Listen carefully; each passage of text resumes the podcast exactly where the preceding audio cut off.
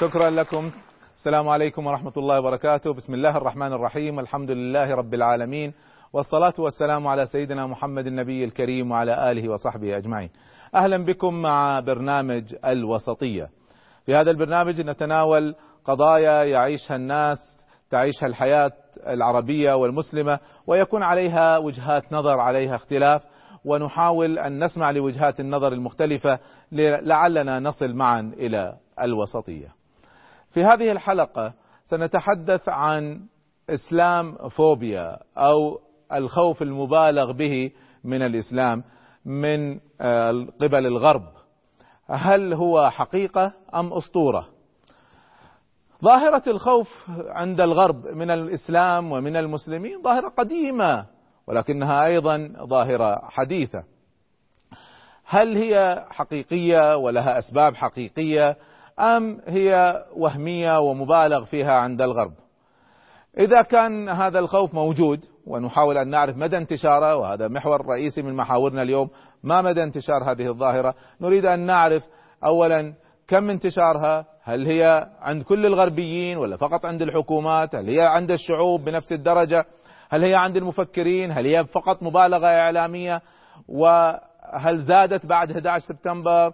هل هدأت الآن قليلا؟ ما هي مظاهرها؟ كيف تتجلى هذه الظاهرة؟ ومن الذي وراءها ومن الذي يؤججها؟ هل هو ميراث تاريخي مستمر أم هي تصرفات من بعض أبناء جلدتنا يفعلون بعض التصرفات فتثير الغرب علينا بحق أو بباطل، أم كما يقول البعض اليهود وراءها؟ هل باختصار المشكلة من جهتنا أم من جهتهم؟ ثم ما دور الإعلام الغربي في تأجيجها وتحريكها وإشعالها؟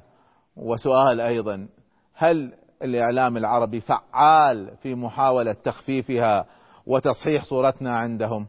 كيف نحل هذه العقدة؟ هل لهذا الأمر من مخرج؟ هذا هو حديثنا اليوم، الإسلام فوبيا، الرهاب أو الخوف من الإسلام، بين الحقيقة والوهم والأسطورة. هذا موضوعنا في حلقة الوسطية، فنرحب بكم جميعا اليوم. أرحب كذلك بعدد كبير من الضيوف الذين جاءونا، كثير منهم جاءنا من الخارج، من بعضهم جاء من الغرب أيضا ليشاركنا في هذه الحلقة، فسأعرف بهم إن شاء الله في حينها وعندما نعطيهم الفرصة للكلام. وعندي أيضا عدد كبير من الشباب والفتيات الذين يشاركون في هذه الحلقة، وخاصة من طلبة الجامعات ومن المهتمين بهذا الجانب، فأرحب بكم جميعا. وعادة نحن نحب أن نبدأ حلقاتنا باستطلاع عام حول الفكرة، فلو تأخذوا أجهزتكم لو سمحتم. ظاهرة الخوف عند الغرب من الإسلام، عندكم اختيارين. الاختيار الأول، أنها حقيقية وأنها منتشرة، الذي يرى هذا يضغط الزر الأول. الاختيار الثاني، أنها وهمية أو محدودة ومبالغ فيها، هي موجودة لكنها محدودة ومبالغ فيها، مضخمة إعلاميا، يضغط الزر الثاني. تفضلوا صوتوا لو سمحتم.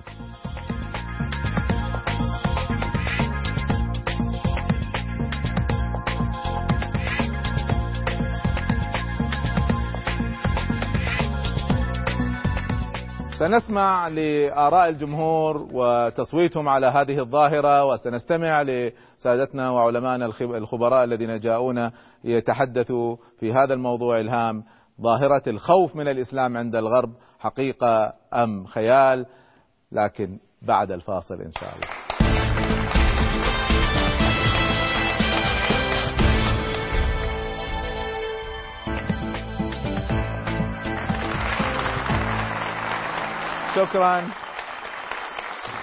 شكرا لكم وأهلا بكم مرة أخرى مع برنامج الوسطية. نحن سعيدين بوجود عدد كبير من الخبراء الذين سيتحدثون معنا حول ظاهرة الإسلام فوبيا أو الرهاب أو الخوف المبالغ به من الإسلام عند الغرب. وكنت قبل الفاصل قد أخذت استطلاع من جمهورنا الكريم حول هذه الظاهرة، ما مدى قناعتهم فيها، وأعطيتهم اختيارين. الاختيار الأول أنها ظاهرة منتشرة وحقيقية موجودة في الغرب. الاختيار الثاني أنها محدودة لكنها مضخمة إعلاميا. وظهرت نتائج التصويت. النتائج هي كالتالي: أنتم انقسمتم انقسام شديد على هذا الموضوع. 51% قالوا أنها ظاهرة حقيقية ومنتشرة، بينما 49% قالوا أنها محدودة ومضخمة إعلاميا. فبين هذين القسمين سأسأل بعض ساتدتنا، لكن خلينا ناخذ بعض الشباب والفتيات ونسمع رأيهم في الموضوع. تفضل أنت. السلام عليكم، راني درويش. أنا أعتقد أنها ظاهرة حقيقية، لأنه هم ما عندهم فكرة عن الإسلام، فكل فكرتهم عنه إجت طريقة سلبية، فهي ظاهرة عندهم كلهم أنها ضد الإسلام. أنت شعرتي بهذه المظاهر أنها؟ أنا أشعر أنها حقيقية، أنهم ضد. تشعرين أنها حقيقية؟ لمستي مظاهر في هذه المسألة؟ وأنا ما تغربتش، أنا بالأردن. أي نعم. بس وأنت هنا كيف عرفتي أنها حقيقية عندهم؟ أنا من متابعتي من متابعة لإعلامهم أو لا، يعني أنا بحس إنهم إحنا ما وصلناهم فكرة جيدة عنا، إحنا اللي ما وصلنا لهم فكرة جيدة عنا، يعني فكرتهم عنا أجت مثلا من 11 سبتمبر أو من صحافتهم، من بعض أحداث. سنتحدث نحن عن الأسباب، لكن الآن إحنا في محور ما مدى انتشار هذه الظاهرة. خلونا نأخذ واحد من الشباب، واحدة من الفتيات هنا. تفضل ابني. السلام عليكم، فادي حماد. باعتقادي هي ظاهرة حقيقية وواقعة ومنتشرة بشكل عام عندهم، بس أسبابها مش جهلهم، هو أسباب الجهل والقادة عندهم هم اللي بكبروا هذه الصورة. احنا الأسباب سنتحدث عنها، لكن أنت كيف شعرت أنها هي منتشرة؟ متابعتي لآرائهم على التلفزيون أو تتابعها من خلال التلفزيون أو الجرائد؟ التلفزيون والجرائد. إذا سنلحظ ظاهرة أن احنا تشكيل رأينا عن هذه الظاهرة أساسا من الإعلام، وسنتحدث محور خاص عن الإعلام، وذلك أفردت له محور بذاته. طيب سنكتفي بهذا العدد من الشباب.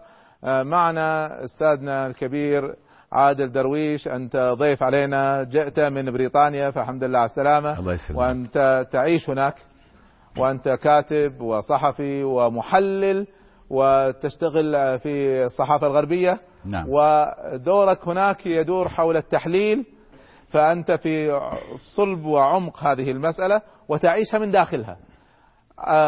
نحن كما سمعت الشباب صوتوا بناء على انطباعاتهم جاءت من وراء ما يسمعونه في الإعلام، لكن أنت تعيش في المجتمع الغربي، ما حقيقة هذه المسألة، ما مدى انتشارها، وهل هي فعلا مضخمة إعلامية؟ طبعا كلمة فوبيا هي تعريف طبي.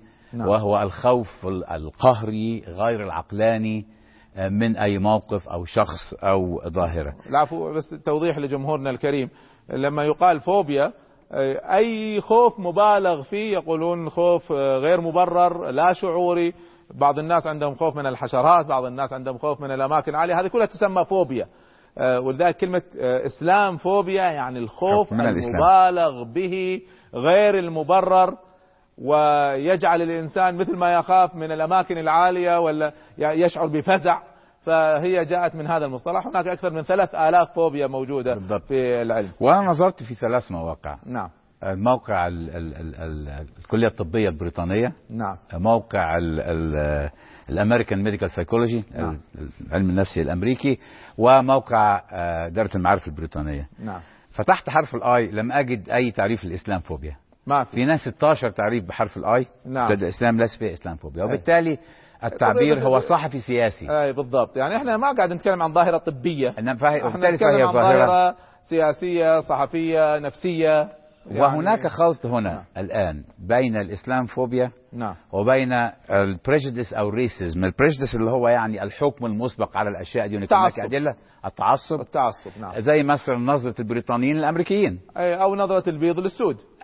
لا يعني البيض السود واليمن ربما سلالتين مختلفتين. عفوا ايضا للبيض الاسود، لان البريجيدس، لا البيض الاسود ده ريسيزم بقى، ريسيزم. طيب العنصريه. فهناك نوع من الخلط بين الاثنين. طيب. والذي بدأ بهذا التعبير هما الرانيميد تراست. رانيميد تراست دول يعني مجموعة بريطانية في الستينات ظهرت للقضاء على العنصرية ولخلق ما يسمى بالتعددية الثقافية. طيب. وبالتالي حذرت من هذا الخلط. طيب. نتيجة هذا ما يحدث أن الآن تحليلك للواقع الحالي. تحليل الواقع الحالي أن هناك نوع من الخوف من أحداث قام بها بعض المسلمون. أنت تحللها أنها ردة فعل. أحللها ردة فعل يعني بالتحديد، لأن في بريطانيا حوالي 1.5 مليون مسلم وهم جزء من الغرب. 4 مليون مسلم في فرنسا هم جزء أيضا من الغرب، فهناك إسلام غرب. هناك إسلام غرب. فالمسألة هنا تجد اليوم قضية أثيرت حول النقاب والحجاب في مدارس بريطانيا. البنات اللي أثاروا هذه القضية أمهاتهم من 25 سنة هذه القضية لم تكن مثارة. لأن أمهاتهم ما كانوا محجبات، يمكن التزموا باليونيفورم المدرسي. وبالتالي حصل تسييس للقضاء. مثلا بس أستاذ عادل، ليش اعتبر تسييس؟ يعني في صحوة إسلامية تعم العالم الإسلامي، وجزء من الذين تأثروا بهذه الصحوة الجاليات المسلمة. أنا عشت في الغرب 17 سنة، وفي أنا أول ما ذهبت لأمريكا ذهبت سنة 70، ما كان في التزام إسلامي في كل أمريكا. كان عدد المساجد في كل أمريكا 7 مساجد. نحن اليوم نتكلم عن 2500 مسجد. في صحوة إسلامية عامة البشرية، أي مسلم في أي مكان. وبالتالي طبيعي أن تكون البنت التزمت، بينما أمها في ذلك الجيل ما كانت ملتزمة. هو المسألة بصرف النظر عن التعبيرات، ما أقوله هو رد فعل. يعني أنا يعني لا أدافع. أنت تعتبرها أنها ردة فعل لتصرفات المسلمين. أو مثلا شخص باكستاني في منطقة باكستانية في عيد الأضحى، هو يمكن أن يقوم بذبح الضحية في الحديقة الخلفية أو في الحمام أو عند الجزار في الماذا يصر على ذبحها في الشارع عشان يخوف الناس. فهذا بالضبط أنت وضعت يعني أسبوعك على القضية. فالمسألة هنا رد فعل. طبعا بعد احداث 11 سبتمبر اشتعلت المساله. مثلا منظمه الجيش الجمهوري الايرلندي اللي قامت بعمليات ارهابيه في بريطانيا عمرها 30 سنه لم يسموا انفسهم الجيش الكاثوليكي الايرلندي، لكن للاسف في واحد بيحط قنبله وبيقول انا الجهاد الاسلامي، او انا الجمعيه الاسلاميه، او انا الجماعه الاسلاميه، او انا جمعيه التوحيد. طيب. والجهاد. احنا سناتي للاسباب، بس انت ذكرت لنا ودخلتنا في الاسباب. انا ساخذ الاسباب كمحور رئيسي استاذنا، لكن ان خلاصه رايك انها ظاهره منتشره بشكل محدود، ولا هي ليست منتشره؟ يعني ليست منتشره، هي هناك خلط ما بين نوع من عدم فهم الغير. طيب. سؤال، هي موجودة عند الحكومات أكثر ولا عند الشعوب؟ لا، عند الشعوب أكثر. عند الشعوب أكثر من الحكومات؟ عند الشعوب أكثر من الحكومات. الحكومات فاهمة المعادلة بشكل سليم؟ بالعكس، الحكومات فاهمة المعادلة أكثر، لكن القضية هنا أن الحكومات الغربية حكومات ديمقراطية منتخبة، والسياسي انتهازي. فلازم يراعي السياسي، لازم يتماشى مع الأصوات الشعبية. طيب. سؤال بس أخير، أنت أيضا عايش مع الغرب وتحتك بالمفكرين. المفكرون الغربيون في هذه المسألة منصفون؟ عندهم إسلاموفوبيا؟ واضحة الصورة عندهم؟ المفكرون الغربيون هم الذين يوقعون على بيانات وتوقيعات ضد الإسلاموفوبيا ووصف الإسلاموفوبيا بالعنصرية. بالعكس، عدد كبير من مثقفين اليهود وبالذات اليساريين، حتى اليهود يساوون بين الإسلاموفوبيا وبين الأنتيسيميتيزم، معاداة السامية. بيقولوا أن هذا يؤدي إلى ذلك. فهم لأن من مصلحة المفكر اليهودي أن يدافع عن المسلم، لأنه هو أقلية وهو متدين. عشان لا يتهم. لا، مش عشان لا يتهم، عشان لا حد يتكلم عن السامية واليهودية والمحرقة. فهم من هذا الباب يريدوا أن يحفظوا. لا، هم يرون أن أي معاداة للدين معاداة لهم. هي معاداة لهم. وكلا الثور الأبيض يعني. وبالتالي أن الحوار يعني حوار الأديان مثلا مشترك في الكنيسة الكاثوليكية، مشترك فيه الإسلاميين في بريطانيا، الكنيسة الأنجليكية، واليهود. كلهم مع بعض لمحاربة ظاهرة الإسلام. أستاذ عادل، شكرا لك. أنت ذكرت آراء تختلف عن الانطباع العام اللي عند العالم العربي أن الظاهرة طبعا صحيح الناس صوتوا، لكن أيضا هناك عندهم اعتقاد على الأقل أن الحكومات عندها المسألة أكثر من الشعوب، هناك اعتقاد أن اليهود لهم أصابع في هذه المسألة، وبالتالي سنناقش هذه الآراء أكثر عندما نأتي للأسباب. لكن دعوني أنتقل للأستاذ الدكتور عزام التميمي. نرحب بك، أيضا أنت في بريطانيا وعايش لفترة طويلة هناك، أنت من المفكرين المسلمين وأنت مدير معهد الفكر السياسي الإسلامي وهذا صلب عملكم. أنت تعيش في الغرب وتحتك بنفس الفئات التي يحتك بها، ما رأيك أولا بالتصويت هل هو صحيح؟ وبعدين خلينا نحدد فقط المحور التالي اللي هو ما مدى انتشارها، هل هو حقيقي ولا وهمي ومضخم إعلامي ولا لا، وما رأيك فيما قال الدكتور أنها ليست عند الحكومات، ليست عند المفكرين، وإنما عند عموم الشعب والحكام مراعاة للصوت الانتخابي يتبع الناس؟ طبعا التصويت أتصور أنه طبيعي لأنه يعكس اختلاف الناس في فهم الظاهرة. نعم. أنا شخصيا لم أؤيد إطلاقا مصطلح الإسلاموفوبيا. نعم. واحتججت عليه منذ أن أطلق. نعم. واعتبرت أن أسوأ ما حصل للمسلمين منذ أن استقروا في الغرب هو ظهور هذا المصطلح، لأن هذا المصطلح دعا أنه يريد أن يفسر ظاهرة موجودة وحقيقية ولكنه لم يفسرها، بل على العكس زاد من نقمة المخاصمين للمسلمين والإسلام وجيشهم ضدنا. فمصطلح الإسلاموفوبيا مصطلح سيء جدا وأضر بالإسلام وبالمسلمين. هل في خوف عند بعض الناس من الإسلام في الغرب؟ الخوف طبيعي طبعا. طب دائما المرء يخاف من الآخر. تمام. ماذا سنسمي هذا؟ إذن لا غرابة في أن يخاف الإنسان مما يجهل. تمام. ماذا سنسميه؟ سمي أي شيء إلا الإسلاموفوبيا، لأن كلمة الإسلاموفوبيا ترتبط في أذهان الغربيين بالمصطلح اللغوي له علاقة بالهوموفوبيا مثلا. نعم. طب خليني أسألك، يعني أنا قبل يومين كنت أسمع لبرنامج إذاعي غربي ما له أي شغل بالإسلام والمسلمين، والبرنامج يدور وأنا سمعت هذا بنفسي، برنامج إذاعي له ملايين المستمعين، برنامج إذاعي أمريكي، وسمعته على الإنترنت. يدعو المذيع إلى وضع علامة مميزة على المسلمين، سواء وشم معين أو يحمل هلال حتى نميزهم، أو ويوضع في رخصة القيادة ولا حتى الجواز ولو كانوا من سكان البلد علامة معينة حتى نعرفهم حتى نحذر. واستمر البرنامج أكثر من ساعة وتقريبا كل الاتصالات تؤيد هذا الاختلاف، ما هي العلامة اللي نحطها عليهم؟ هذه الإذاعات ليست مؤشر على الإطلاق. تمام. اشرح لي ليش. لأن هذه الإذاعات في العادة لها جهات تشرف عليها ولها أجندة. نعم. ومملوكة لجهات أصلا حاقدة. نعم. في تيارات موجودة في الغرب كما أن في تيارات في الشرق لها أجندات سياسية وثقافية، وهي عادة قليلة جدا، هي الأقلية. نعم. ولكن قد تكون متنفذة وقد تكون في تحالف بينها وبين جهات أخرى متنفذة. طيب. إذا أنت تؤيد أنها محدودة ومضخمة. لا، ما شوف، الخوف من الإسلام أو الحذر من الإسلام أو التوجس من الإسلام هي ظاهرة عامة. نعم. عند الجميع. كلما زادت ثقافة الإنسان أو ارتقى في السلم السياسي يفهم الإسلام أكثر، ولكن هذا لا علاقة له بموقفه الفكري ولا السياسي. بس العفو، هذه الظاهرة مش موجودة عند الصينيين ولا اليابانيين. يا أخي لا يوجد تاريخ استعماري بيننا وبين الصينيين ولا اليابانيين. العلاقة مع الغرب بالذات علاقة متميزة بيننا وبين العالم الإسلامي، لها جذور، نحن نكرههم وهم يكرهوننا منذ أكثر من 1000 سنة. نعم. هذا إشكال حقيقي، ولم يتوفر عبر هذا التاريخ من يحاول أن يمد الجسور. طيب. سنتحدث عن الأسباب، سنتحدث عن مد الجسور، بس الأشياء التي أشار إليها الدكتور أستاذ عادل أن هذه الظاهرة غير موجودة عند المفكرين، ليست حقيقية عند الحكومات، المفكرين والحكومات يعرفون حقيقة الإسلام، هل هذا الكلام صحيح؟ صحيح، لأن الحكومات لها سياسات ولها مصالح، وهي يمكن أن تغزو بغداد وتغزو القاهرة وتغزو أي مكان في العالم ليس بسبب خوف أو كراهية، وإنما بسبب أجندة سياسية ومصالح.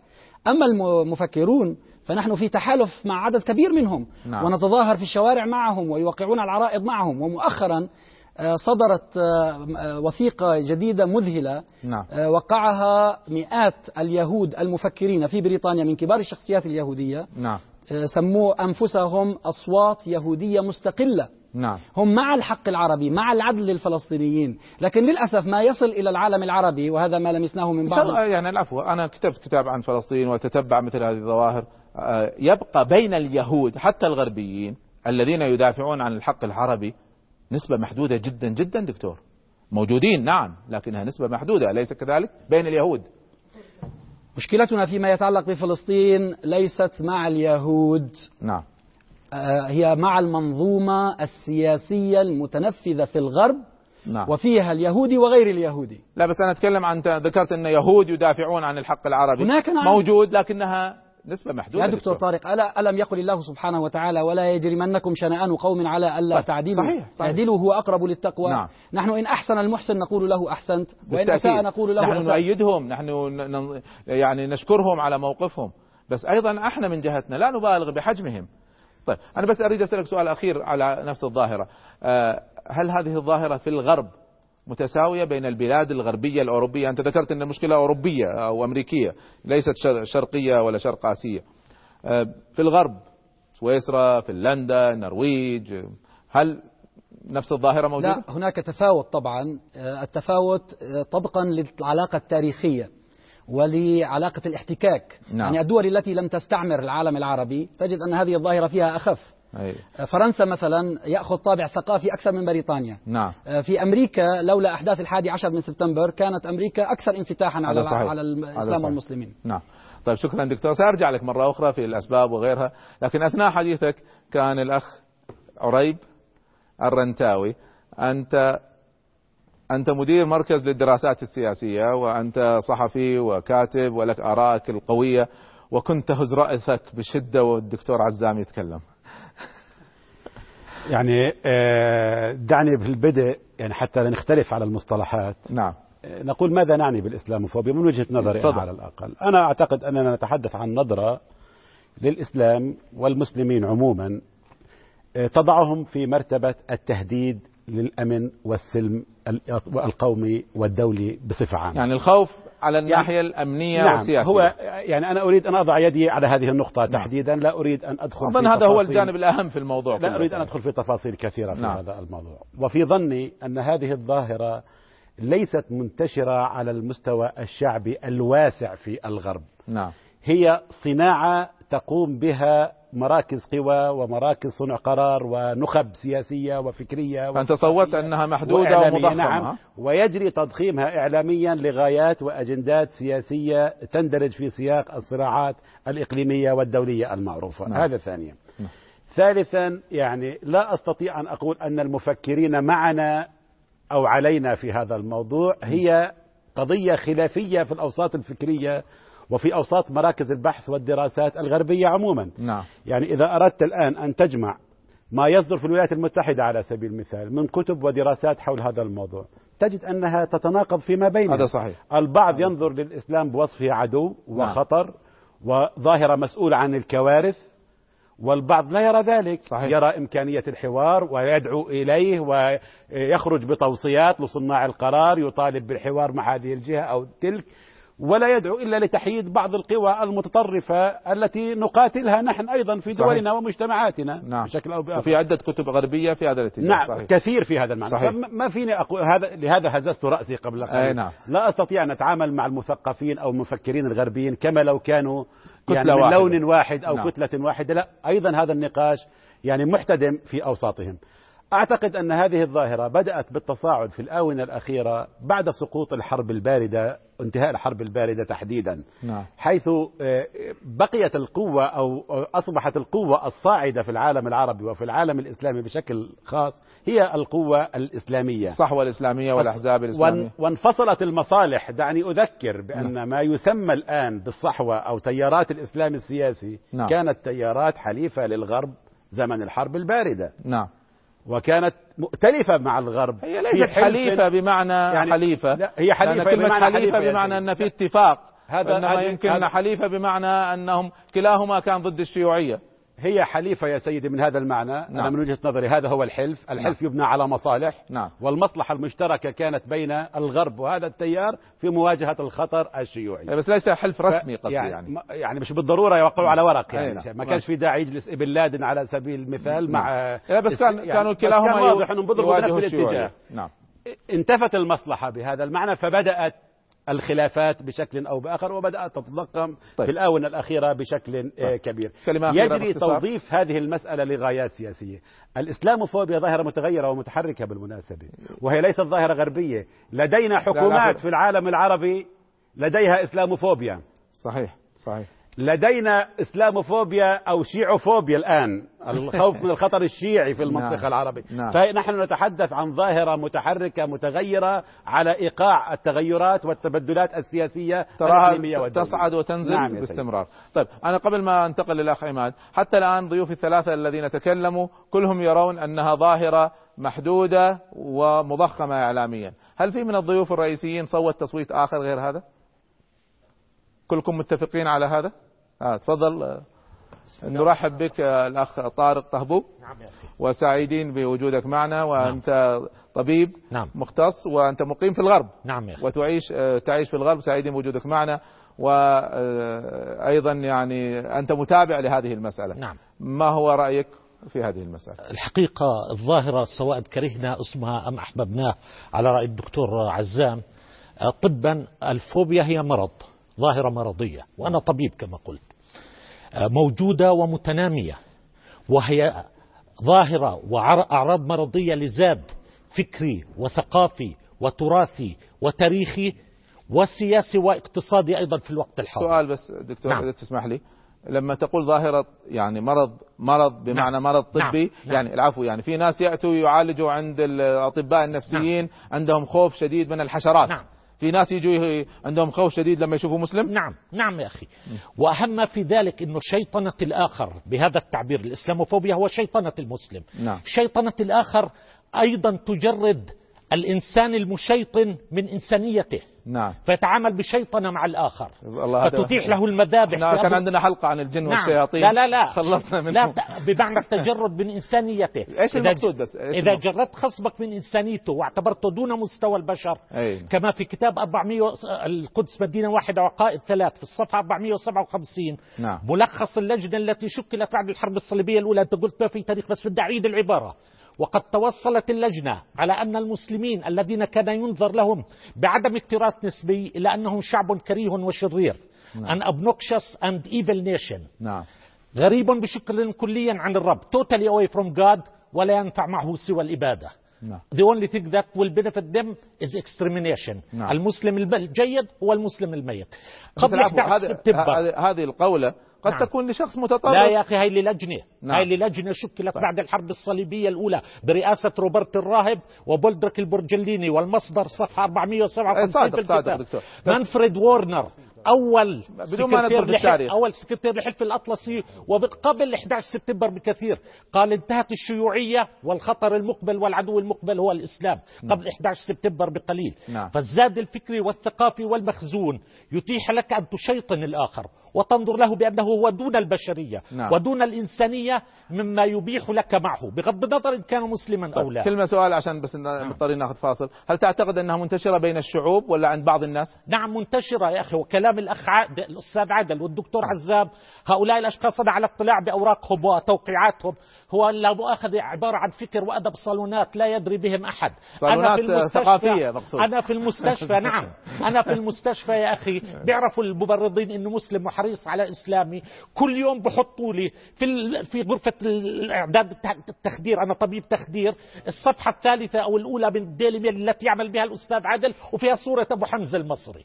نعم. أشهر من نار على علم نعم. كل يوم والثاني تطلع صورة أبو حمزة المصري في غرفة العمليات. ليش؟ من أجل أن ألاحظها يعني أن هذا هو الإسلام، هذا إسلامكم، هذا يعني. هو الإسلام نعم. الذي تدعون إليه. طيب. هل تزداد مع الأزمات؟ نعم يا أخي طبعا. ولا ثابتة دائما؟ ولذلك يا أخي الكونفليكت وصراع الحضارات هو مفهوم ضد الإسلام.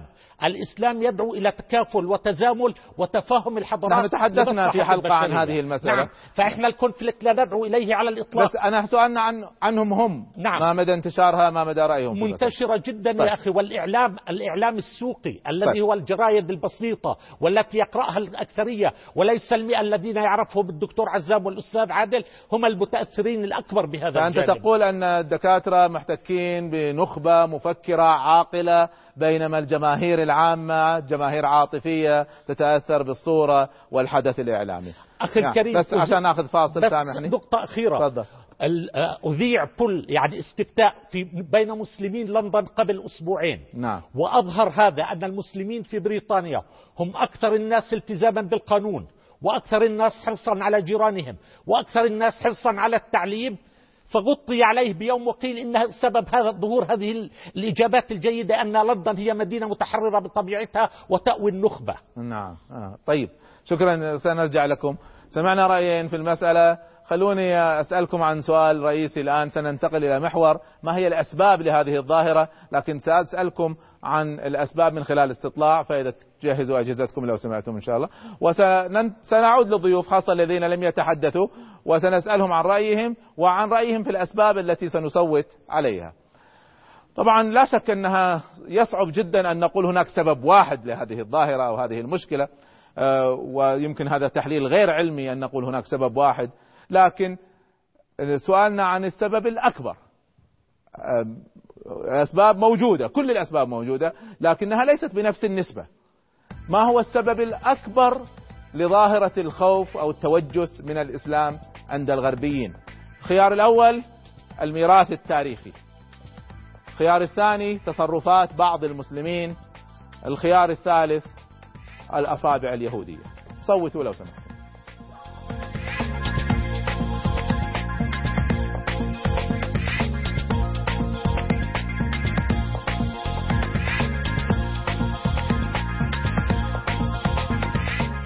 سنبحث معكم عن أسباب هذه الظاهرة ومن الذي وراءها بناء على النتائج الذي استطلعنا فيه جمهورنا الكريم. نتائج الاستطلاع والحوار حول أسباب ظاهرة التوجس والخوف من الإسلام بعد الفاصل إن شاء الله.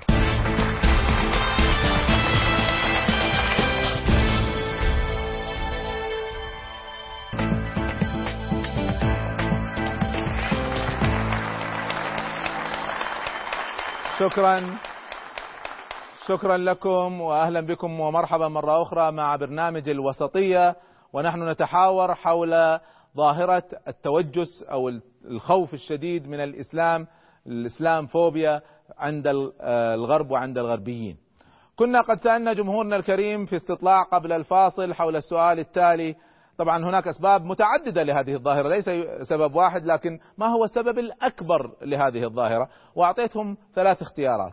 أنا حقيقة نتوقع النتائج تكون مختلفة تماما عن هذا، وأنا شخصيا فوجئت بالنتائج، فاسمعوا معي النتائج وسأسأل الشباب عن آرائهم.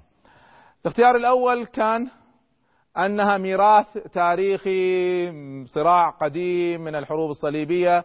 الذين قالوا أن هذا هو السبب الأول 20% فقط. كنت أتوقع أن تصرفات بعض المسلمين هي التي أججت هذه المسألة، لكن التصويت يشير إلى أن 25% فقط يقولون أن تصرفات بعض المسلمين هي السبب. 55% من شبابنا وجمهورنا يعتقدون أن وراءها اليهود. فمسألة محتاجة إلى تأمل ونظر ودراسة. سأسأل السادة الخبراء، لكن دعوني آخذ أصوات الشباب. أريد واحد من الشباب قال أن السبب ميراث تاريخي. في أحد قال ميراث تاريخي؟ أنت قلت ميراث تاريخي. أعتقد أن الميراث التاريخي كل النقاط التي تحتها تندرج تحت الميراث التاريخي. فأنت نظرت لها أن الميراث التاريخي يعني بما فيه الواقع اليوم. واقع اليوم. طيب. اليهود معنا معهم ميراث تاريخي أيضا. فالصراع التاريخي مع اليهود هو جزء من الميراث التاريخي. ولولا سطوة الغرب علينا لما حدثت الأحداث التي حدثت. أريد واحدة من الفتيات قالت أن السبب هو تصرفات بعض المسلمين. في أحد قال؟ طيب ناخذ البنت اللي أختنا اللي فوق. أنا برأيي أنه تصرفاتنا هي السبب، لأنه مش أصابع اليهود فقط، لو اجتمعت كل أصابع العالم حتى أنها تشوه صورة الإسلام لن تستطيع إلا إذا إحنا أخطأنا في تصوير صورتنا الحقيقية وصورة الحق اللي بنحمله. شكرا يا بنتي، شكرا. طيب. نأخذ واحدة من الفتيات قالت أن السبب هو اليهود. من قال السبب هو اليهود؟ نأخذ بنتنا اللي فوق هناك لو سمحتوا. جميلة اللاوي، أعتقد أن أصابع اليهود هي السبب الوحيد لإطلاق مصطلح فوبيا الإسلام في العصر الحديث، لأن لا أجد مجتمع من المجتمعات يحقد على الإسلام كما يحقد اليهود على الإسلام، وأيضا اللي هي الميراث التاريخي أيضا يقع تحت أصابع اليهود، لأن حتى هم الذين حركوا نعم لأن الصراع التاريخي معنا. نعم لأن تاريخنا هو يعني العفو، الحروب الصليبية حركوها اليهود؟ فكري معي بهذا السؤال. البنت الكريمة رافعة يدها من زمان. أنا بحكي إنه السبب الرئيسي هو الأيدي اليهود، لأن اليهود تملك وتسيطر على معظم وسائل الإعلام، فهي تبث فيها ما تريد، وبأن لأنها هي السبب يعني في إنه الإسلام تشوه صورة الإسلام بما عندها من حقد دفين. فأنت بسبب حقد اليهود وتملكهم لوسائل الإعلام نعم. استطاعوا أن يؤججوا هذه المسألة نعم. ناخذ الابن الكريم. في رأيي أن السبب الرئيسي هو تصرف بعض المسلمين، هذا يعني بغض النظر عن السبب الحقيقي، وإنما هذا السبب الذي خاطبونا به هم، قالوا نحن نخافكم لأجل تصرفاتكم نعم. هذه النقطة الأولى، لكن كنت أود أنه لو استغلينا هذه النقطة استغلالا حكيما لانقلب السحر على الساحر. نحن سنتحدث محور كيف نعم. نواجهها. طيب معنا أستاذ عماد. دكتور عماد حسين، أنت إعلامي وصحفي ومدير موقع الأكاديمي في شبكة إسلام أونلاين الشهيرة، وهي من أكبر الشبكات على الإنترنت التي تتبنى الرأي الإسلامي والفكر الإسلامي الوسطي المعتدل، وتتابع كل ما في الدنيا في هذه المسألة، وهذه المسألة من اهتماماتكم الخاصة. فما هي أهم الأسباب؟ سمعت الأسباب الثلاثة التي قلناها، سمعت آراء الشباب وتصويتهم. أولا أنت كيف صوت؟ وما رأيك في هل توجد أسباب أخرى غير اللي تذكرناها؟ ابتداء بس أنا عايز أفرق ما بين الخوف من الإسلام. أنا رحب فيك، أنت جئتنا من القاهرة فتحية لك. شكرا الله لك. أنا بس بفرق ما بين كراهية الإسلام والخوف من الإسلام. نعم. يعني إحنا كتير مننا بنتكلم عن الرصيد التاريخي. نعم. الرصيد التاريخي بيتكلم عن الكره للإسلام. نعم. يعني رصيد الكراهية بيننا وبين الغرب ده طويل المدى، لكن طويل. التحول الذي حدث الفترة الأخيرة هو الخوف من الإسلام نعم. ده لم يتكرر إلا مرات يعني معدودة في التاريخ، منها الغزو أو الجيوش العثمانية عندما بدأت تدخل إلى وسط أوروبا، فكان الخوف من امتداد الإسلامي أن يدخل إلى قلب أوروبا نفسها، فبالتالي نقول أنها العودة اليوم إلى هذا الشعور هو عودة جديدة للشعور الذي جاءنا في هذا الوقت، ولكن الرصيد المستمر هو قدر من الكراهية لهذا الدين نعم. وبالتالي احنا لابد ان احنا نفرق احنا بنتكلم يعني على ايه. الكراهية لهذا الدين هي التي سببت الخوف من هذا الدين. انا أيضاً بتكلم ان احنا بنتكلم على الخوف من الاسلام ولا نعم. الكراهية الاسلام، هي دي ده الفرق. احنا نتكلم عن الخوف، فبالتالي نتكلم عن الخوف نعم. لو نتكلم عن الخوف من الاسلام احنا بنتكلم على اكثر من عنصر مؤثر في داخل المجتمع الغربي نعم.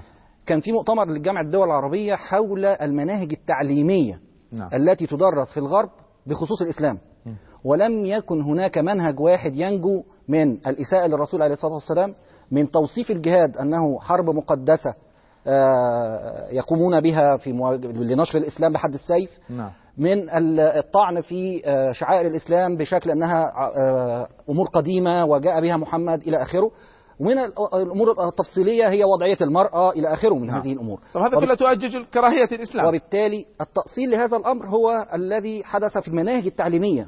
واحنا لما نيجي نتكلم عن ظاهرة بدأت أنها تأخذ مكانها في العقل الغربي، لابد أن نتكلم عن ما هي مصادر الوعي التي تشكل هذا الوعي الغربي. طب باختصار أستاذ، أنا أعطيني الأسباب الرئيسية. أنا أرى أن التعليم جزء من هذا. التعليم نعم. الكنيسة جزء من هذا، لأن الكنيسة على مدار سنوات طويلة كانت تعطي مواعظ في هذا الطريق. العفو، هل كل الكنيسة الغربية ولا الكاثوليكية بشكل خاص؟ أنا هحكي لك يعني مش هحكي لك حكاية، ولكن كان هناك محاضرة لأحد الدعاة في أحد الكنائس الأمريكية وهي بروتستانتية، وبدأ حواره أنه استدار وخلع الجاكيتة التي يرتديها وقال هل لي ذيل؟ لأن قسيس هذه الكنيسة كتب كتابا يقول أن المسلمين لهم ديول. فبالتالي أنا أقول أن ليست كنيسة واحدة، بل أن كارتر في كتابه الأخير الذي كانت عليه الحملة قال أنه يدرس في لاهوته في الكنيسة في كل أحد أنه يجب القضاء على المسلمين للوصول إلى موقعة هرمجدون التي تؤدي في النهاية إلى إنشاء دولة بني إسرائيل التي تتحول بعدها اليهود إلى المسيحية، ويأتي المسيح المخلص، ويأتي المسيح بعد ذلك. وبالتالي الكنيسة بكل تجلياتها. سؤال، المفكرون الغربيون يساهموا مساهمة في إشعال هذه المسألة ولا في تخفيفها؟ المسألة يجب ألا ننظر إليها أنها يعني شيء واحد. يعني من المفكرين من هم عقلاء يستطيعون التمييز بين هذه التجليات كما ذكر الأخوة أنهم ليسوا صنفا واحدا، وبالتالي هناك من يتاجر بهذا ويجعلها تجارة له وصعودا لاسمه. فوكوياما عندما كتب نهاية التاريخ، وهنتكتون عندما كتب صدام الحضارات ورسخ هذا، وغيرهم من المفكرين لم يكونوا يعني مهادنين للمسلمين ولا الإسلام. شكرا يا أخي عماد. دكتور علي الصوا، أنت أستاذ كبير في الفقه والأصول، وأيضا أنت أستاذ في الشريعة، لكن تتميز أيضا بفكر وسطي ووعي سياسي وتتابع ما في الدنيا، فأنت تتابع هذه المسألة. أنا شخصيا كنت متوقع أن التصويت يكون أكثر على أن تصرفات المسلمين هي التي أدت إلى هذا، وكل ما تصرفنا زيادة بتصرفات تثيرهم زاد خوفهم، خلي كراهيتهم، زاد خوفهم من الإسلام. أنت كيف صوت وما رأيك في هذا؟ أنا صوت على أن السبب هو تاريخي حقيقة، تاريخي بالمعنى اللي ذكره ابن الشاب الآن قبل قليل، بالمعنى الشمولي. الإسلام يمتلك نظرية شمولية للحياة، نظرية شمولية بمعنى أنها تتجاوز المكان وتتجاوز الإنسان وتتجاوز الموضوعات والأحكام بشكل عام، وعندئذ ستحصل بينها وبين الآخر أيضا تقاطعات، شيء طبيعي هذا، يعني أنه عبر التاريخ يعني كفكر من ناحية نعم، حيث امتلاكه كفكر. يعني نحن عندنا في أجزاء من فكرنا ستتصادم مع الأفكار والأيديولوجيات الأخرى الموجودة في البشر. يقينا ولا هي لن تكون مقبولة، وبالتالي ستجد صدا وستجد دعاية معاكسة وستجد المد التاريخي دل على ذلك الواقع، المد التاريخي.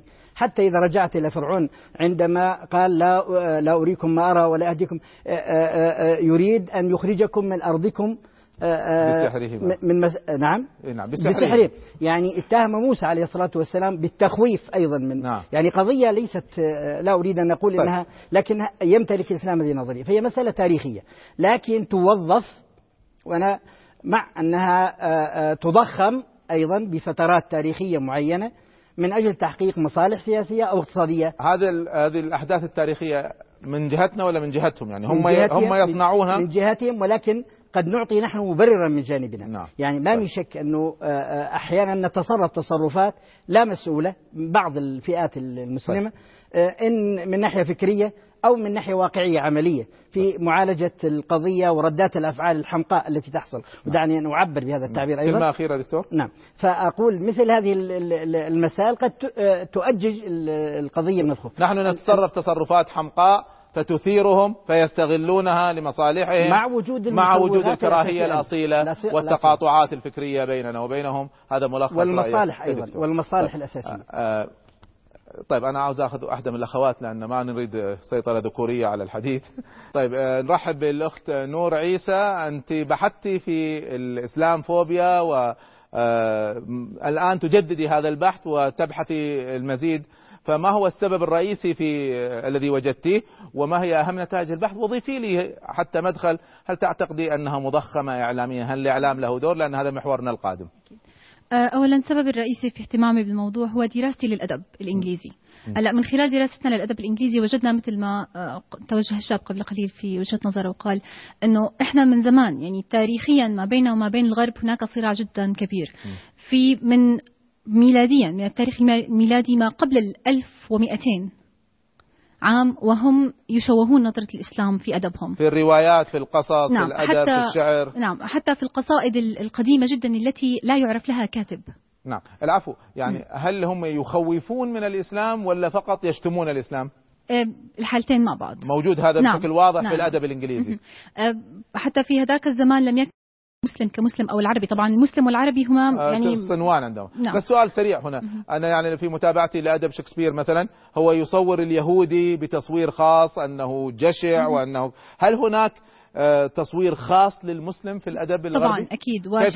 كيف يصور المسلم؟ شكسبير من وجهة نظري أنا، ولو أني يعني تمت معارضتي على هذه النقطة، من أكبر الكتاب الذين هاجم العرب ولكن بطريقة مبطنة. نعم. يعني مثلا في روايته أوثيلو عطيل. نعم. في روايته، في إحدى الروايات التي وصف فيها أحد ملوك المغرب. نعم. بأنه شكلي، وهنا نتطرق إلى شكل المسلم. ما هي الصورة النمطية التي تعطى للمسلم؟ هو إنسان يحارب بحد السيف، إما لينشر الإسلام، إذا انتشر الإسلام كان بها، لم ينتشر فهو يقطع بحد السيف مباشرة. نعم. وإنسان شهواني وإنسان طبعا هذه أكيد هذه. نعم. فإذا هي يعني الأدب هو جزء من الإعلام، هي تصوير إعلامي. في ذلك الوقت كان الإعلام عندهم هو الرواية والقصة، القراءة فقط. اليوم نعم. هل تتبعتي القضية الإعلامية؟ هل تجدي هذا موجود؟ نعم. من يومين بس أيد وجهة نظرك دكتور، لما قلت بأنه أنت سمعت في إذاعة بريطانية أو أمريكية بغض النظر أنه بدهم يعلموا المسلمين بعلامات. نعم. لحتى أنا قرأت مقالة تقول نفس الكلام. نعم. وتضيف عليها أنه بجريدة بالإعلام الألماني لزيادة عدد المسلمين الألمان الذين يعتنقون الإسلام حديثا، توجهت الحكومة الألمانية أو بعض الجهات الرسمية، خلينا نقول الألمانية، بوصف هؤلاء الناس المعتنقين جديد للإسلام بأنهم المسلمون الخطر. المسلمون الخطر. نعم. فهلا الشعب الألماني، نعم الشعب الألماني عندما يسمع هذا الكلام الغير مسلم أو الذي يتوجه للإسلام، عندما يسمع مقولة أو عبارة المسلمون الخطر، نعم طبعا هاي اكيد بدها تخوفهم حتى لو انهم لا يعلمون عن الإسلاموفوبيا شيء. شكرا يا اخت نور، وما شاء الله. سآتيكم استاذ لان عندنا فاصل، بس سآخذ بعد الفاصل الذين لم يتحدثوا من الضيوف وضيوف المساندين، سأمر عليكم بسرعة، لكن لو سمحتوا تأخذوا أجهزتكم لأني عندي استطلاع ثالث لكم. نحن اليوم عندنا إذن ظاهرة محدودة مضخمة إعلاميا أو منتشرة وحقيقية، في النتيجة النتيجة واحدة. لو فكرنا في المسألة النتيجة واحدة، أنه هناك قلق عند الغرب شديد من الإسلام، سواء كان هذا القلق حقيقي أو يصوره الإعلام، لأن في النهاية مثل ما أنتم صوتوا بناء على متابعتكم للإعلام، أيضا في الغرب هم يتابعوا الإعلام. أنا تتبعت نسب عن رأي الغربيين في قضية الإعلام، في قضية الإسلام. في أمريكا النسبة كالتالي: 2% فقط 2% فقط من الأمريكان قالوا أنهم يعرفوا ما هو الإسلام. 2% فقط. 10% من الأمريكان، وهذه إحصائيات أخيرة، 10% من الأمريكان يعتقدون أن المسلمين يعبدون القمر، و25% من الأمريكان قالوا أن الدين الإسلامي نفسه يحض على العنف والإرهاب. فهذا الآن هذه الصورة النمطية تشكلت من أين؟ تشكلت لا شك من الأدب والتاريخ، يمكن من، لكن التشكيل الرئيسي جاء من الإعلام. إعلامهم فعال عندهم وفعال حتى عندنا. سؤالي عن الإعلام العربي. الآن الإعلام العربي له دور رئيسي في مواجهة هذه الظاهرة، هل هذا الدور فعال ولا ما هو فعال؟ سؤالي ليس هذا بالضبط، لأني أريد أن أسأل لكم بطريقة محددة. سؤالي قبل أن تصوتوا اسمعوه جيدا: دور الإعلام العربي والإسلامي في مواجهة ظاهرة الخوف من الإسلام عند الغربيين. عندكم خيارين: الخيار الأول فيه تحسن ملحوظ في أداء الإعلام العربي، هو لم يصل إلى القمة لكن فيه تحسن ملحوظ، لم يصل إلى الفاعلية التي نتمناها لكن فيه تحسن وتحسن ملحوظ، هذا الخيار الأول. الخيار الثاني أنه ما زال ضعيفا. إذن صوتوا على هذا لو سمحتوا، الذي يرى أن الإعلام العربي بدأ يتحسن والتحسن ملحوظ يضغط الزر الأول، الذي يرى أن الإعلام العربي ما زال غير فعال وما زال ضعيف ولم يتحسن تحسن ملحوظ يضغط الزر الثاني. صوتوا لو سمحتوا.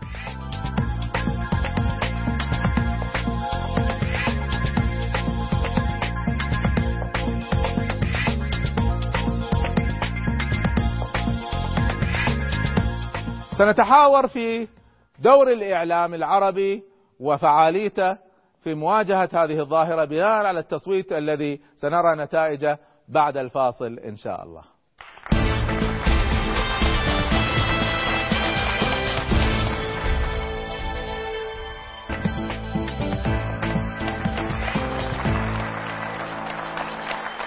شكرا وأهلا بكم ومرحبا مرة أخرى مع برنامج الوسطية، ونحن نناقش في هذه الحلقة ظاهرة الخوف من الإسلام عند الغرب اللي يسموها إسلاموفوبيا. هل هي ظاهرة حقيقية أم ظاهرة وهمية؟ ما مدى حقيقتها؟ ما مدى انتشارها؟ دور الإعلام، دور اليهود، وكيف نواجهها؟ كنت قد سألت قبل الفاصل جمهوري الكريم سؤال عن دور الإعلام العربي في مواجهة هذه الظاهرة، لأن الحرب إعلامية بشكل كبير وشكل واضح، وأعطيتهم خيارين. الخيار الأول أن دور الإعلام العربي في تحسن ملحوظ. الخيار الثاني أن دور الإعلام العربي ما زال ضعيفا وغير فعال. تصويتكم. الذين قالوا أنه في تحسن ملحوظ في أداء الإعلام العربي 57%، بينما 43% قالوا أن الإعلام العربي ما زال ضعيف وغير فعال. هذا الانطباع بحد ذاته فيه تغيير جذري عن وضع الأمة قبل 10 سنوات على فكرة، لأن قبل 10 سنوات لو كنا عملنا التصويت يمكن كانوا الأغلبية قالوا أنه غير فعال وضعيف. إذن هناك في تغيير في هذه المسألة. دكتور عايش، النتيجة حقيقة أنت وضعتنا بين خيارين قريبات من بعض، عشان هيك جد الإجابات قريبة من بعض. ولو كان الخيار الأول نجاح الإعلام العربي لما وجدت هذه النتيجة. نعم. ولا قريب منها. نعم. فالنتيجة تعكس ربما بعض مشاهداتنا عن ما شعره الإعلام العربي عندما وضع العرب والمسلمون في سلة واحدة. نعم. بعد سبتمبر فأصبح يدافع عن نفسه، وإلا نعم. لو كان الإعلام العربي يشعر بأن الهجوم فقط على الإسلام يعني وليس معنيا، وهذا ما حدث بكثير من الجهات العربية القومية العلمانية، إلى الدخول في البوتقة الإسلامية، يعني الغرب وحدنا نعم. في الاتهام، فاضطروا أن يدافع. شكر خاص للغرب يعني. لذلك آخر نقطة سأرد عليها بأنه مبدئيا الإعلام العربي نكتفي منه الآن في المرحلة هذه بألا يهاجم الإسلام، ألا يهاجم الإسلام فقط تحت شعار محاربة الإرهاب. يعني احنا والغلو والتطرف، يعني انا اقول اكتفي منه الآن. انا بقول ايجابيات الآن يعني. كفاف الشر منيح سيدي. الآن كفاف الشر منه منيح. لا بس العفو، يعني انت تقول ان ما في اي اداء ولا في اي مدافعة. انت وضعت الإعلام العربي والإسلام معا. نعم. وهذا ايضا هناك تفريق. ماشي، لان احنا هم يهاجموننا معا يعني. بالضبط. لكن الإعلام الإسلامي حقيقة فيه تميز كبير. الإعلام الإسلامي؟ طبعا في تحسين صورة الإسلام شيء يعني. أين طيب هذا الإعلام الإسلامي؟ الرسالة مثلا، رسالة لسه وغيرها لسه بيبي. وما أنت تقول تحسن القليل فنحن نحكم على التحسن. نعم. شكرا على الرسالة يعني. قضية أي واحد يحب يمدح الرسالة نعطيه وقت خاص. شكرا يعني. يا سيدي. الشيء الآخر حقيقة التصويت السابق أنه أيها أكثر. نعم. تأثيرا. نعم. حقيقة عندي هذا التساؤل. قبل أسبوع كوري جنوبي يقتل حوالي 30 شخص. نعم. تصور لو أنه كان كوريا شماليا. نعم. من محور الشر، أو لو كان مسلما. أي. هذا تصرف. نعم. الآن هذا تصرف لو كان يكفي التصرف فقط لوسم الناس ولكرههم أو الخوف منهم لكانت الأمريكان الآن يكرهون الكوريين الجنوبيين. تفضل وصلنا الميكروفون هنا. أنا صوتت إنه ما في تحسن ملحوظ. ما في تحسن. لا. نعم. والدليل أنه أبواق عربية ومسلمة بالهوية فقط. نعم. هي التي تظهر على الشاشات وعلى وسائل الإعلام في الغرب وفي العالم العربي والإسلامي. هم يلمعوا من يؤيدهم. نعم. فقط هم. نعم. أبواق متصهينة. أنا أعتبرهم. نعم. صدقا أعتبرهم متصهينين، لأنهم يحاربون الإسلام أكثر من الغرب أنفسهم بالتزامهم منهج خاص فيهم لوحدهم. بس العفو يعني، عزام التميمي دائما على الشاشة الغربية، والدكتور عادل دائما يعني ما أعتقد هم متصالحين. أنا دكتور يعني. لم أقل الجميع، أنا قلت بعض الإعلاميين وليس طيب. الكل، ولكنهم هم الظاهرين. وعبد الباري كمان قلت عبد الباري عطوان شيء آخر. على كل حال بدون أسماء كافي، لكن أنا ما ذكرت أسماء. نعم. أنا قلت بعض طيب. الإعلاميين العرب والمسلمين. الفكرة وصلت. شكرا. أستاذنا الكريم تفضل، ممكن الميكروفون. أنا صوت حقيقة أن الإعلام العربي لم يتحسن. نعم. بدليل يعني عندما تحدث مشكلة على المسلمين أو ما تخص النبي صلى الله عليه وسلم، فيهرع الإعلام لندوة لمحاضرة وبعدين تنتهي. حقيقة هذا لم يصل المطلوب، ليس فعالية، ليس فعالة من هذا القبيل. القضية الثانية بس يعني فاتتني من الأولى، على أن يعني ما يتعلق بكراهية الإسلام أو الخوف من الإسلام أيضا هو مقصود لذاته وعلى مستوى الشعوب والحكومات أكثر، بدليل كلكم تعرفون هذه القضية، أنه أكبر رئيس دولة اللي هو بوش أعلن ذلك ولم تعتبر ذلك لسان، قال إنها حرب صليبية. ثم قالوا زلة لسان. شكرا. يعني هم قالوا أنها زلة لسان بس. طيب بعد الأخت نور إن شاء الله. أنا صوتت أنه العرب أو الإعلام العربي يسيء إلى صورة أو يزيد من سوء صورة العرب عند الغرب، بل إذا سمحت لي كمان بالتعبير هو يزيد من تشويه، مش بس يعني يسيء، مش ضعيف، لا يشوهها. يا ريت يكفينا شره يعني. بالضبط. والدليل يعني على ذلك أنت رأيك أننا نلغيه أحسن؟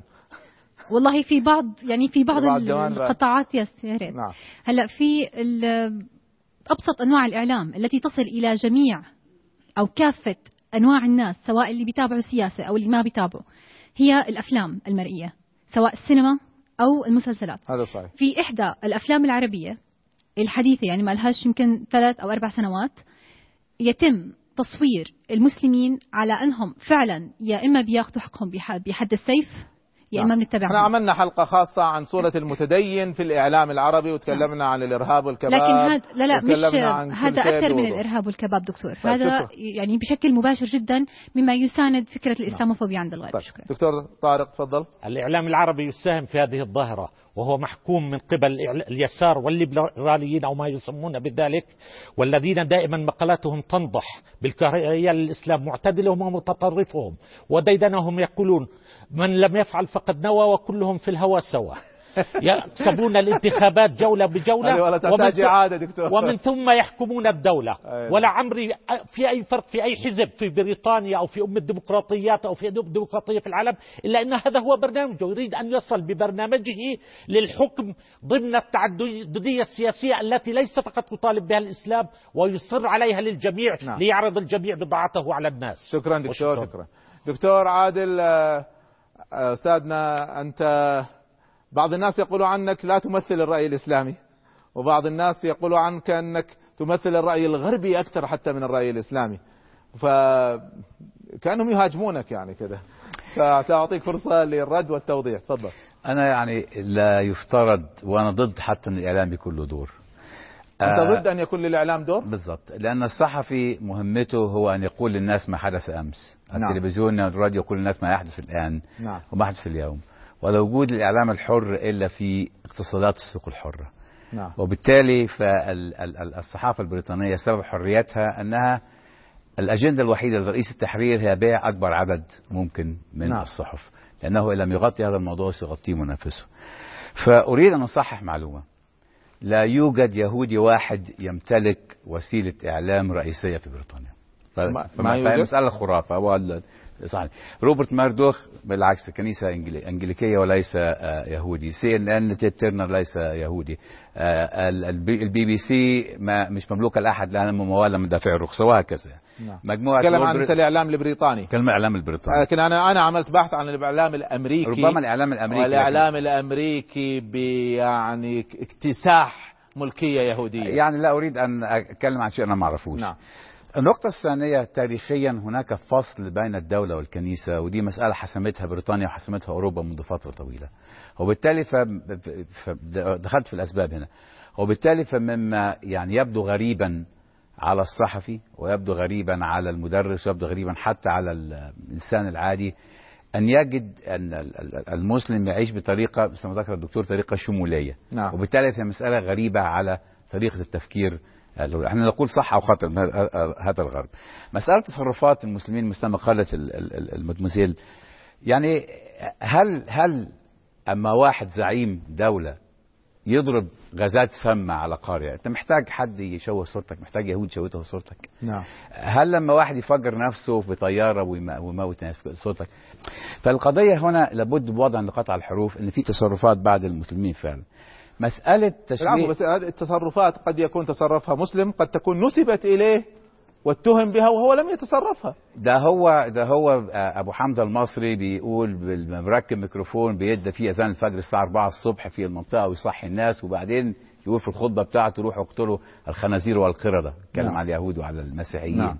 بن لادن بيقول ده باسم الإسلام، بتاع التاني اللي بيفجر نفسه يقول باسم الإسلام. نمر التابيل 3 أضعاف كل الحركات الإسلامية عمليات التحرير، بس ما قالوش عددهم 400,000. بس ما قالوش باسم، ما قالوش باسم الدين، قالوا باسم التميل. 400,000 عددهم يا أخي، عملياتهم 3 أضعاف أيوة كل الحركات الإسلامية. التميل فئة مش دين. نعم. المسألة القضية فيما يتعلق بالإعلام، ما هي تو واي ستريت، طريق في اتجاهين. يعني ما هي صورة البريطاني والأمريكي واليهودي في الإعلام العربي يعني. في العالم العربي والله ما الناس اتمنى بعضهم صافين دور على السفارة عاوزين يهاجروا هناك. النقطة يعني النقطة الأخرى فيما يتعلق بالإعلام، هو السؤال أصلا غير مطروح. بس خليني أسألك سؤال، يعني أنت ترى أن ما في أي تعمد لتشويه صورة الإسلام؟ إذا كان حد متعمد أنه يتشوه صورة الإسلام، لا أتكلم مش حد، أتكلم ظاهرة. لا ما هيش ظاهرة، ما يعني في ظاهرة. إذا كان في تأتي من أفراد، فوظيفة المسؤول عن صفحة الرأي عادة بيوازنها، ليس عدالة منه أو ليس كرم أخلاق منه ولا شيء، لأن القارئ عايز يقرأ الاتجاهين. صحيفة الديلي ميل مثلا معظم قراءها من النساء، فستجد فيها مقالة في صفحة 14 مثلا، الست اللي تقعد في البيت وتربي الأولاد ما بتشتغلش، الأولاد يطلعوا كويسين متعلمين وجمال جدا. ارمي صفحتين تانيين بعديها صفحة 16 تجد مقالة تانية اللي كاتبها هذه المرة رجل، بقى عامل مقابلة مع واحدة وهي أم وفي الوقت نفسه أنها ناجحة جدا ومديرة بنك. ليه؟ بترضي الجانبين. يعني أنت ترى أن الإعلام ليس له هي مسألة تجارية إلا هدف تجاري وليس فيه فكر متعمد ولا شيء مقصود. طيب بالنسبة للإعلام آخر كلمة دكتور، بالنسبة للإعلام العربي، ودي نقطة في غاية الأهمية، هذه الصورة أنت بتتوجه للناس لا يقرؤون العربية. نعم. وبالتالي فانت عايز لا تتكلم عن الاعلام باللغه الانجليزيه واللغه الفرنسيه والاسبانيه. انا اتكلم عن المؤسسات الاعلاميه، يعني البي بي سي سوت اذاعه عربيه وتلفزيون عربي، الان تلفزيون الفرنسي عمل، احنا عملنا شيء بالظبط ما عملتوش. سالنا البي بي سي، بالمناسبه البي بي سي مسك مساله العراق والاسلام وحرب بوش على العراق، هتقف على يسار فيديل كاسترو. نعم. سواء العربيه او الانجليزيه. نعم. لاسباب على فكره لها علاقه لا بحب المسلمين، لاسباب لها علاقه بكراهيه امريكا وبخصوماتهم مع توني بلير. طيب. فالمسألة مسألة أكثر تعقيدا دكتور. شكرا لك. وضع داخلي أكثر منه وضع خارجي. طيب. شكرا دكتور، شكرا، ورأيك واضح ومقدر، يمكن بعض الناس يرون رأي آخر لكن نحن نحترم كل الآراء. دكتور عزام، جلستك الشهيرة هذه لما تضع إصبعك معناها عندك رأي خاص أو تحليل عميق، قل لنا رأيك. أول شيء تؤيد ما ذكر الدكتور ولا عندك تحفظ عليه؟ أؤيد بعضه وأخالف بعضه. اشرح لنا لو سمحت. أنا أعتقد أن هناك من يتعمد الإساءة للإسلام والمسلمين. هذا الذي يتعمد الإساءة للإسلام وللمسلمين يستخدم الانتقائية في الحدث والتعميم في الحكم.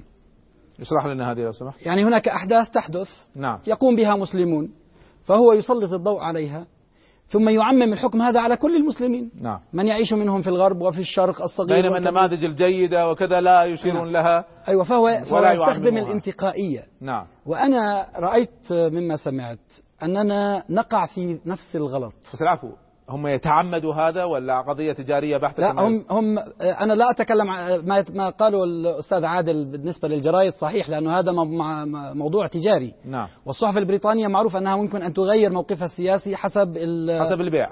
أي نعم، بالتأكيد. نعم. لأنه هذول رجال أعمال. أي نعم. اللي بيملكوا الصحف في بريطانيا على الأقل، سيبنا من أمريكا أمرها آخر. نعم. أنا أخشى أن إخواني وأخواتي الطلاب والطالبات والباحثين والباحثات في العالم العربي والإسلامي يقعون في نفس الخطأ، اللي هو أننا ننتقي من الغرب. موضوع الإذاعة الذي أنت انتقيته. نعم. هناك إذاعات أخرى. صحيح. مقابل الديلي ميل هناك الغارديان. صحيح. مقابل التلغراف هناك الاندبندنت. صحيح. فإذا لا ينبغي أن نكون انتقائيين، ولا ينبغي أن نصدر الأحكام جزافا. وهذا يقودني إلى موضوع مهم. نعم. وهو أن أهم سبب للتوتر الموجود الآن بين العالم العربي والغرب هو القضية الفلسطينية. هذا صحيح، وهذا لم يذكر. نعم. وأنا لم أستغرب أن غالبية الناس صوتوا بأن اليهود هم السبب، وهذا وإن كان خطأ طبعا. أنت تعتقد أن اليهود ليسوا هم السبب؟ أنا أريد أن أوضح هذه النقطة. نعم. المشكلة الصهيونية بيننا وبين بسبب احتلال فلسطين جعلتنا نقبل بعض القراءات للتاريخ غير الصحيحة، وجعلتنا نتوهم أمور لم تحصل. طب اشرح لنا أنت رأيك الآن، يعني ما هو تحليلك؟ هذا التوهم عند الناس، أعطينا أنت التحليل الذي تعتقد أنه صحيح بناء على نظرتك العميقة في هذه المسألة. حتى بداية المشروع الصهيوني قبل حوالي قرن لم تكن هناك مشكلة بيننا وبين اليهود. نعم. طوال التاريخ الإسلامي كان اليهود عندنا يعيشون في أكنافنا. طيب خلينا نركز بس على موضوعنا مرة أخرى. ولذلك الآن كلما يحصل شيء نحن نلوم اليهود بشكل عام ونعمم، مع أن هناك من اليهود من هو صهيوني وشرس ومعادي للإسلام والمسلمين. نعم. وهناك من اليهود من هو مخاصم للصهيونية ويقف معنا في نفس الخندق. طبعا النسب تتفاوت من فترة لفترة ومن بلد لبلد، لكن أنا أهيب بإخواني أن يكونوا منصفين وأن يكونوا موضوعيين في أبحاثهم. طيب دكتور، أنا مرة رأيت بحث، ورأيت بمعنى أن بحث تلفزيوني وبالمشاهد، كيف أن لهجة CNN أو غيرها BBC وحتى الآخرين كانوا يستعملون مصطلحات معينة، وبعد أحداث سبتمبر جاءتهم أوامر بتغيير هذه المصطلحات بحيث يوصم أي شيء إسلامي بالإرهاب وأي شيء يهودي يوصم بالضحية.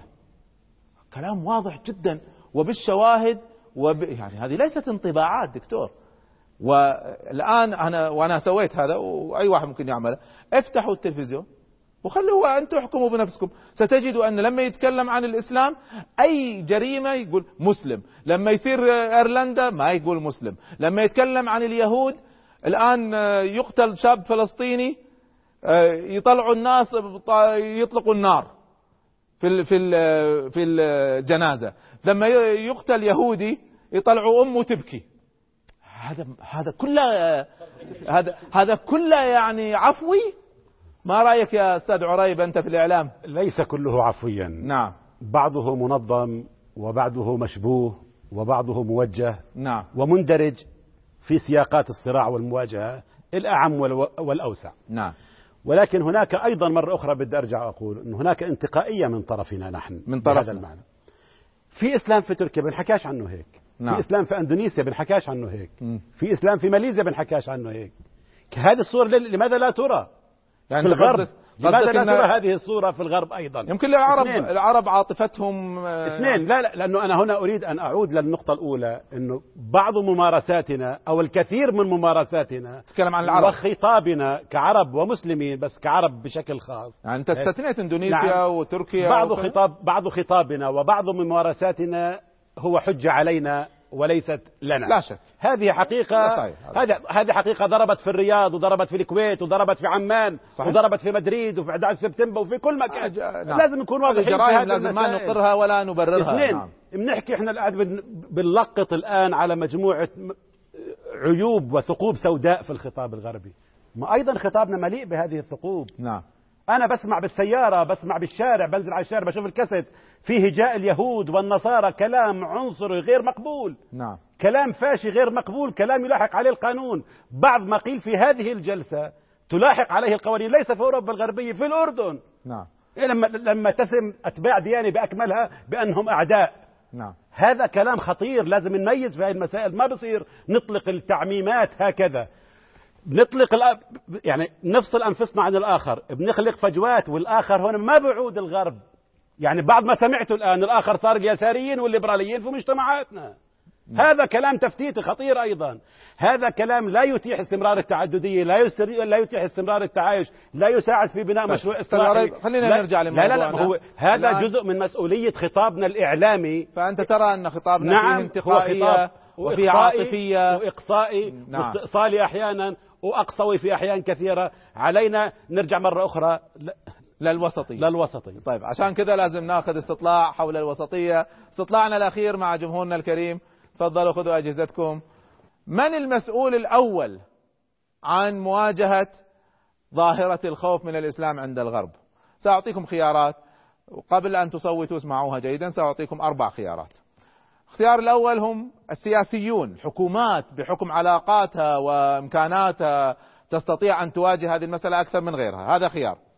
الخيار الثاني الإعلاميون، وأقصد بالإعلاميون أن المؤسسات التي تملك الإعلام العربي، واليوم الإعلام العربي ما عاد حكومي فقط، أكثرها صار إعلام خاص، من الضروري أن يتوجهوا لإنشاء قنوات إعلامية غربية تخاطب الغرب وتفهم عقليتهم.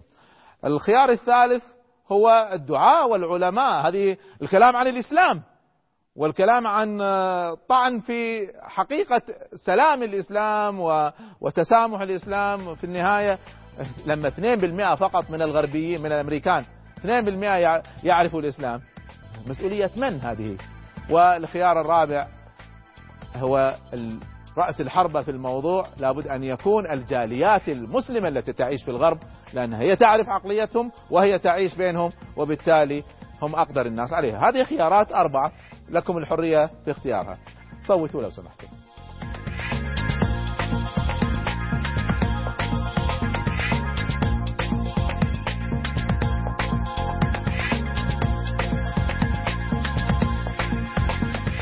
سنتحاور في من هو المسؤول عن مواجهة هذه الظاهرة، وما دور كل جهة من هذه الجهات.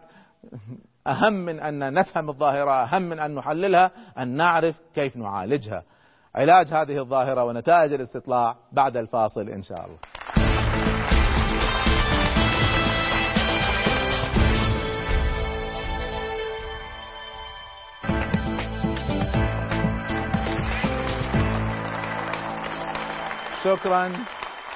شكرا لكم وأهلا بكم ومرحبا مرة أخرى مع الجزء الأخير من حلقتنا اليوم في برنامج الوسطية حول ظاهرة الإسلاموفوبيا أو الخوف المبالغ به من الإسلام الموجود في الغرب. وكنت قد قدمت استطلاع لجمهورنا الكريم حول من المسؤول الأول عن مواجهة هذه الظاهرة، والنتائج كانت غريبة كالتالي: الذين قالوا أن السياسيين هم المسؤولون 25%، الذين قالوا أن الإعلاميين هم المسؤولون 25%، الذين قالوا أن الدعاة والعلماء هم المسؤولون 23%، والذين قالوا أن الجاليات هي المسؤولة 27%. فانقسمتم تماما في هذه الظاهرة. احنا بقى عندنا دقائق ونختم هذه الحلقة، ولذلك سأعطي كلمة ختامية للتعليق على الاستطلاع أو ما يشاء الضيف. سأعطي الفرصة لضيوفي الرئيسيين، كل واحد يأخذ دقيقة يختم بها رأيه في الموضوع. دكتور عزام، بك نبدأ، وخاصة أن الجمهور رغم أن التساوي لكن حملوكم أنتم كجاليات إسلامية تعيش في الغرب المسؤولية أكثر قليلا من غيركم. تفضل. التصويت منطقي جدا، لأن كل إنسان يتحمل في موقعه مسؤولية. نعم. أنا كمسلم أعيش في بريطانيا أتحمل مسؤولية، كل ما يصدر عني من تصرف سيء ومشين علي وزره، لأنه سيعطي صورة مشوهة. لكن أنا أقول في الختام بأننا يجب ألا نفقد الثقة بأن نبني الجسور بيننا وبين هذا الغرب الذي نخشاه ويخشانا ونكرهه ويكرهنا. نعم. وشعاري في هذا الآية الكريمة التي تقول: ادفع بالتي هي أحسن فإذا الذي بينك وبينه عداوة كأنه ولي حميم. نعم، أحسن دكتور، شكرا على الاختصار وعلى الرسالة الواضحة. سيد عريب تفضل. أنا أريد أن أقول أن الغرب ليس كتلة واحدة نهجوها بالمجمل أو صحيح. نقبلها بالمجمل. علينا أن نتعامل مع هذا الغرب كما هو، أن نعمل على تغيير اتجاهاته نحونا، وأن نعمل على تغيير صورتنا في أوساطه. بمقدورنا أن نفعل الشيء الكثير عندما يتعلق الأمر بصورتنا. نعم. فهذا بيدنا أن نقرر ماذا نفعل، لكن ربما يعني كمواطنين وكإعلاميين وكرجال ثقافة وفكر ودراسات بيدنا القليل الذي بمقدورنا أن نعمل في هذه المنطقة لتغيير صورة الغرب، لكن السياسيين عليهم مسؤولية كبرى في هذا. فأنت صوتت أن السياسيين نعم. هم المسؤولين الأكبر. نعم. سيد عماد تفضل. الأمر الأخير الذي أريد أن أقول أن بالنسبة للأدوار المختلفة، أقول أننا يجب لنا تجربة في إسلام أونلاين، وهو ملف ضد الحرب الذي أجريناه أثناء الحرب العراقية، وكان من صداه، ولا أقول أننا وحدنا، مجموعات من المجتمع الأهلي عملت في هذا النطاق وأخرجت آلاف مؤلفة في أوروبا وفي أمريكا ضد الحرب. نعم. ضد الحرب العراقية. نعم. وبالتالي التعامل مع الغرب يجب أن يأخذ هذا المنح، أننا لا نتعامل مع كتلة واحدة كما قال الأخ الفاضل، وبالتالي الإسلاموفوبيا يجب أن يعالج من هذا الباب. نعم. أننا نتعاون ونبدي صورتنا الصحيحة الملائمة للفكر الغربي، ويجب أن يكون الحوار من خلال فكرهم لا من خلال أفكارنا نحن. طيب شكرا عماد على الاختصار والموضوعية. دكتور طارق، رأيك الأخير في دقيقة لو سمحت. كلهم مسؤول، ولكن الجاليات الإسلامية في الغرب آن لها أن تنتقل من فقه وواقع العبور. إيش يعني العبور؟ طالب يذهب يتخصص، طبيب يذهب يتدرب، إلى فقه وواقع الحضور. الحضور يعني أنه يشعر أنه مواطن أوروبيون عليهم المشاركة بكامل أنواعها. وهذا القرية العالمية هي الفرصة الذهبية للإسلام للتواصل مع الشعوب والحضارات. أيضا الإسلام لا يسعى إلى إقصاء أي أحد، وتوني بلير فعل للإسلام والمسلمين ما لم يفعله المسلمون أنفسهم، ولا يطالب بإقصاء أحد، ويطالبون بالحريات للجميع في البلاد العربية وفي أوروبا. وعلينا التواصل مع جيراننا في الغرب. الحضارة الإسلامية استشهد جنودها قبل قرون على شواطئ تلك البلاد، ذهب الناس إليها سلما مفتوحة الأبواب، علماء وأطباء وممرضين وغير ذلك. أمامهم فرصة ذهبية في القرية العالمية للتواصل ونشر فكر الإسلام. فأنتم تعيشون في الغرب ومسؤوليتكم أكبر من غيركم كما ترى. أستاذ عادل درويش، نحن سعيدين أيضا بوجودكم معنا. وكلمة أخيرة بحكم تخصصك وبحكم أنك ضيف كبير علينا. الله يخليك.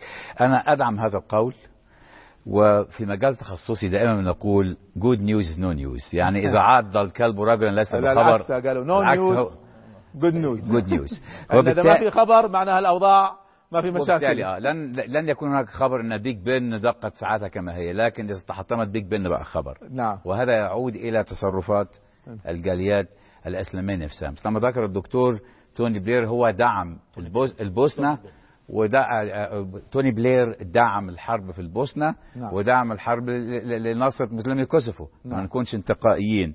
وأيد الحرب في العراق. توني بلير ولا ما قلت توني بلير على الإطلاق. النقطة احنا سمعناها بلير يعني. النقطة الثالثة اللي هي تشابهوا علينا. نعم. الانتجريشن والاسيميليشن، بحيث أن المسلم البريطاني والمسلم الفرنسي وفرنسي الجنسية وديانته إسلامية لا يجب أن ينخرط في العمل السياسي. فلا بد أن يشعر أنه مواطن، من حقه أن يتكلم وله الحرية، ويستعمل صوته الانتخابي ليضغط كما يضغط اليهود ويضغط الآخرون. دكتور علي الصوا، مسك الختام عندك لو سمحت.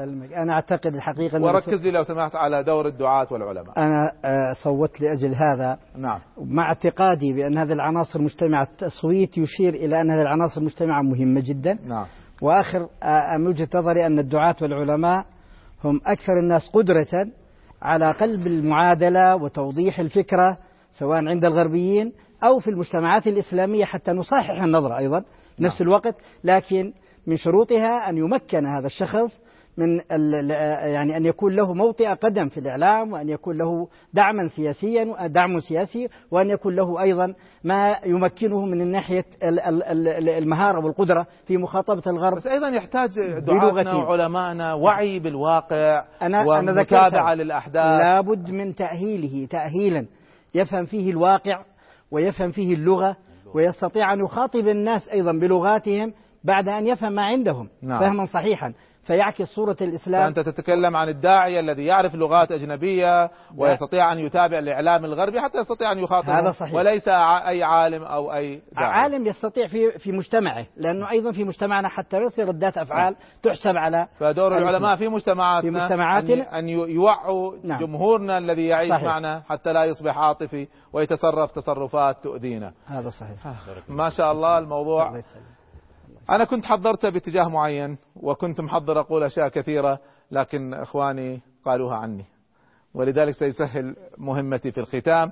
لتسلسل في المحاور أشكركم عليه، وعلى وضوح الرأي وعلى دقة الحديث، وأشكركم على أيضا وضوح التعبير عن حقيقة المشكلة وعن أدوات وآلية علاجها. أهنئ الشباب على التصويت المتوازن في هذا الجزء الأخير، لأنه يدل على فعلا أنه في شعور أن الكل مسؤول عن علاج هذه الظاهرة.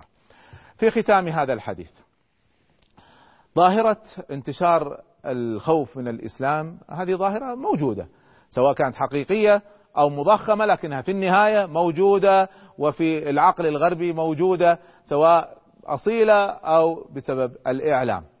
ظاهرة الخوف من الإسلام لها أسبابها، جزء من أسبابها بأيدينا، جزء ليس بأيدينا، جزء منها نحن مسؤولون عنه، نحن بأيدينا أن نصحح، أن نأخذ على يد سفهاءنا الذين يتصرفون تصرفات تسيء إلى الإسلام، أن نرد على بعض من يتكلم باسم الإسلام سواء مفتي أو خطيب أو غيره فيدعو على اليهود والنصارى. الإسلام ما يدعو على اليهود والنصارى، الإسلام يقول اللهم انصرنا على أعداء الإسلام. ما ورد أن النبي صلى الله عليه وسلم دعا على دين. فنريد أن نعدل هذه الصورة التي في أذهان حتى جمهور المسلمين. مفكروننا وعلماءنا وجالياتنا الإسلامية بالذات لها مسؤولية خاصة.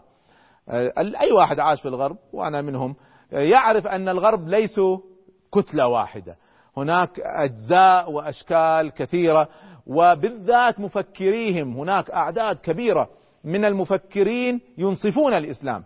طبعا حكومة تحمل مسؤولية رئيسية لأن بيدها أدوات غير موجودة لا عند العلماء ولا عند الجاليات ولا عند الشعوب.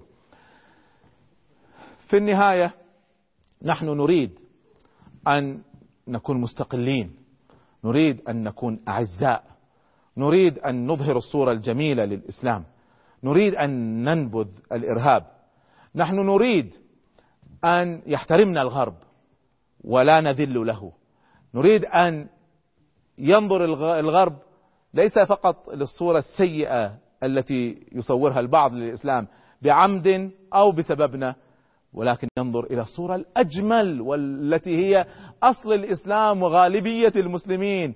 دورنا أن نوصل هذه الصورة، دورنا أن لا فقط ننتقدهم، دورنا أن نتحرك نحن ونكون فعالين أكثر في كل المستويات. نريد الوسطية في هذه المسألة. شكرا لكم.